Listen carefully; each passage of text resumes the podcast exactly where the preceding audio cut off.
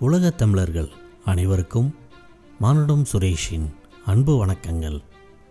உங்களுக்கு ஒரு பிரச்சனை இருக்கும்போது பிறரிடம் உதவி கேட்டு செல்லும்போது அவர் உங்களது செய்கைகளை பற்றி விமர்சனமோ அல்லது ஏளனமோ செய்தால் நீங்கள் என்ன செய்வீர்கள்?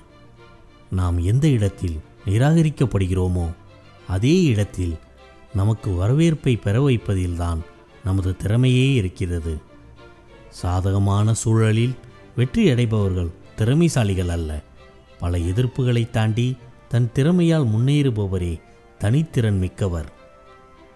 ஒரு முடிவு செய்து அதில் பின்வாங்காமல் அம்முடிவால் ஏற்படும் சாதக பாதகங்களையும் தாண்டி அம்முடிவில் நிலைத்து இறுதியில் வெற்றி அடைபவர்கள் சொற்பமே. சாமானிய மக்களையும் காரில் பயணம் செய்ய வைத்த ஒரு நாட்டிற்கு விமான சேவையை ஏற்படுத்தி தந்த ஒரு நிறுவனம். தனது நிறுவனத்தில் பணிபுரியும் கடைநிலை ஊழியர்களின் குடும்பம் மற்றும் குழந்தைகள் பயன்பெற உதவிகள் மற்றும் ஒரு பள்ளிக்கூடத்தை உருவாக்கி தந்த ஒரு நிறுவனம். தொழிலாளர் சம்பந்தமான வருங்கால வைப்பு நிதி அமுல்படுத்திய ஒரு நிறுவனம். தொழிலாளர்களின் வேலை நேரத்தை எட்டு மணி நேரமாக குறைத்த ஒரு நிறுவனம். தனது நிறுவனத்தில் பணிபுரிந்த தொழிலாளர்களின் வேலை இழப்பு சமயங்களிலும் எந்த நிறுவனமும் அளித்திராத சலுகையை வழங்கிய ஒரு நிறுவனம். தனது வருமானத்தை இரட்டிப்பு ஆக்க நினைக்கும் முதலாளி வர்க்கத்தினர் நடுவில் அறுபத்தி ஆறு சதவீத தனது வருமானத்தை அறக்கட்டளைகளுக்கும் பல்வேறு உதவிகளையும் செய்த ஒரு பணக்காரர். உலக பணக்காரர் பட்டியலில் இடம்பெறுவதை ஒரு பொருட்டாக கருதாத ஒரு தொழிலதிபர். இன்றைய பல நிறுவனங்களுக்கு ஒரு முன்னோடியாக திகழ்ந்த ஒரு நிறுவனம். பல விமர்சனங்கள் பல இழப்புகள் அனைத்தையும் தாண்டி வெற்றியை சுவைத்த ஒரு தொழிற் சக்கரவர்த்தியின் கதை. தனக்கான அங்கீகாரம் மறுக்கப்பட்ட இடத்தில் மீண்டும் தனக்கான அங்கீகாரத்தை அடைந்த ஒரு நிறுவனத் தலைவரின் கதை. கார்களில் பயணிக்கும் மக்கள் அதே சாலையில் மழையிலும் வெயிலிலும் பயணிக்கும் ஒரு சாமானிய குடும்பத்தை பார்த்து என்ன சொல்வார்கள்? அது அவனது தலையெழுத்து என்பார். ஆனால் அந்த நிகழ்வை கண்ட ஒருவர் அதாவது தொழிலதிபர் சாமானிய மக்களும் கார் வாங்க குறைந்த செலவில் உற்பத்தி செய்து வெளியிட்ட இளைய மனதுடைய ஒரு பணக்காரர். அன்றாடம் உபயோகிக்கும் உப்பில் தொடங்கி கனரக வாகனங்கள் இரும்பு எஃகு என பல துறைகளில் உற்பத்தியை மேற்கொள்ளும் ஒரு நிறுவனம். வாழ்க்கையில் திருமணம் செய்து கொள்ளாமல் உழைப்புக்கே முக்கியத்துவம் தந்த ஒரு மனிதநேயமிக்க ஒரு மாமனிதர். அவர்தான் ரத்தன் நவால் டாட்டா. ஆயிரத்தி தொள்ளாயிரத்தி முப்பத்தி ஏழு டிசம்பர் மாதம் இருபத்தி எட்டாம் தேதி மும்பையில் பிறந்தார். இவர் டாடா நிறுவனத்தை உருவாக்கிய ஷாம் ஷெட்ஜி டாட்டாவின் கொள்ளுப்பேரனாவார் அவருக்கு ஏழு வயதில் அவரது தாயும் தந்தையும் பிரிந்து வாழ்ந்துவிடவே அவரும் அவரது ஐந்து வயது சகோதரரும் பாட்டி நவஜிபாய் வளர்த்தார். ஆயிரத்தி தொள்ளாயிரத்தி அறுபத்தி ரெண்டில் கார்னெல் பல்கலைக்கழகத்தில் பிஎஸ்சி இளங்கலை பொறியியல் பட்டம் பெற்றார்.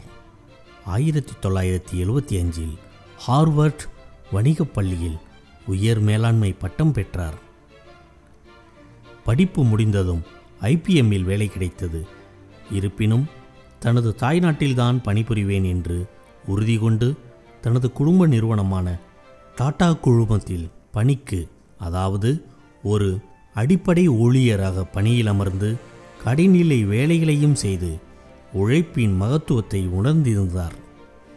ஆயிரத்தி தொள்ளாயிரத்தி எண்பத்தி ஒன்றில் டாடா குழுமத்தில் மற்றொரு பங்குதார நிறுவனமான டாடா இண்டஸ்ட்ரீஸ் இயக்குனராக பொறுப்பேற்றார்.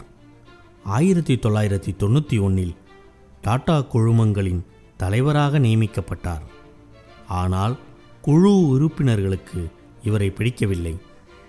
இவர் அனுபவமற்றவர் திறமையற்றவர் என்பது அவர்களது எண்ணம். ஆயிரத்தி தொள்ளாயிரத்தி தொண்ணூற்றி எட்டில் டாடா இண்டிகா சுமார் இரண்டு புள்ளி ஆறு லட்சத்திற்கு வெளியிடப்பட்டது. மக்களால் வரவேற்பை பெற்று பின் தொழில்நுட்ப கோளாறுகள் காரணமாக இந்நிறுவனம் மாபெரும் பின்னடைவை சந்தித்தது. நிறுவனத்தை அதாவது டாடா மோட்டார்ஸ் நிறுவனத்தை விற்கும் நிலையும் வந்தது. அதை விற்க ஃபோர்டு நிறுவனத்திடம் விற்பனை செய்ய அமெரிக்கா சென்று ஃபோர்டு நிறுவனரிடம் மூன்று மணி நேரங்கள் பேசினார். ஆனால் அந்த நிறுவனரோ மோட்டார் துறையை பற்றிய அடிப்படை அறிவில்லாமல் ஏன் இந்த நிறுவனத்தை ஆரம்பித்தீர்கள் என்று ஏளனமாக பேசினார். உங்கள் மேல் பரிதாபப்பட்டுத்தான் உங்கள் நிறுவனத்தை நான் வாங்குகிறேன் என்றார் அந்த நிறுவனர். மிகவும் புண்பட்ட மனதுடன் டாடா நிறுவனத்தை விற்காமல் இந்தியா திரும்பி பழைய பொறியாளர் குழுவுடன் இண்டிகா டிசைனில் இருந்த குறைபாடுகளை களைந்து தரத்தில் கவனத்துடனும் இண்டிகா ஏ டூவை வெளியிட்டார். பின்னர் மக்களின் ஆதரவுடன் வெற்றி பாதையில் பயணித்தார். இரண்டாயிரத்தி எட்டில் ஃபோர்டு நிறுவனம் பெரிய இழப்புடன் நிறுவனத்தை விற்கும் நிலைக்கு வந்தது.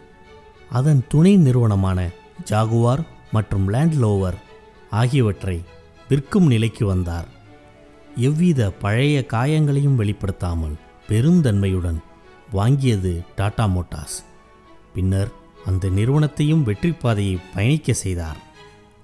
அவரது இந்த அணுகுமுறைதான் டாடா நிறுவனத்திற்குள் சுமார் தொண்ணூறு நிறுவனங்களை வைத்திருக்க உதவியிருக்கிறது.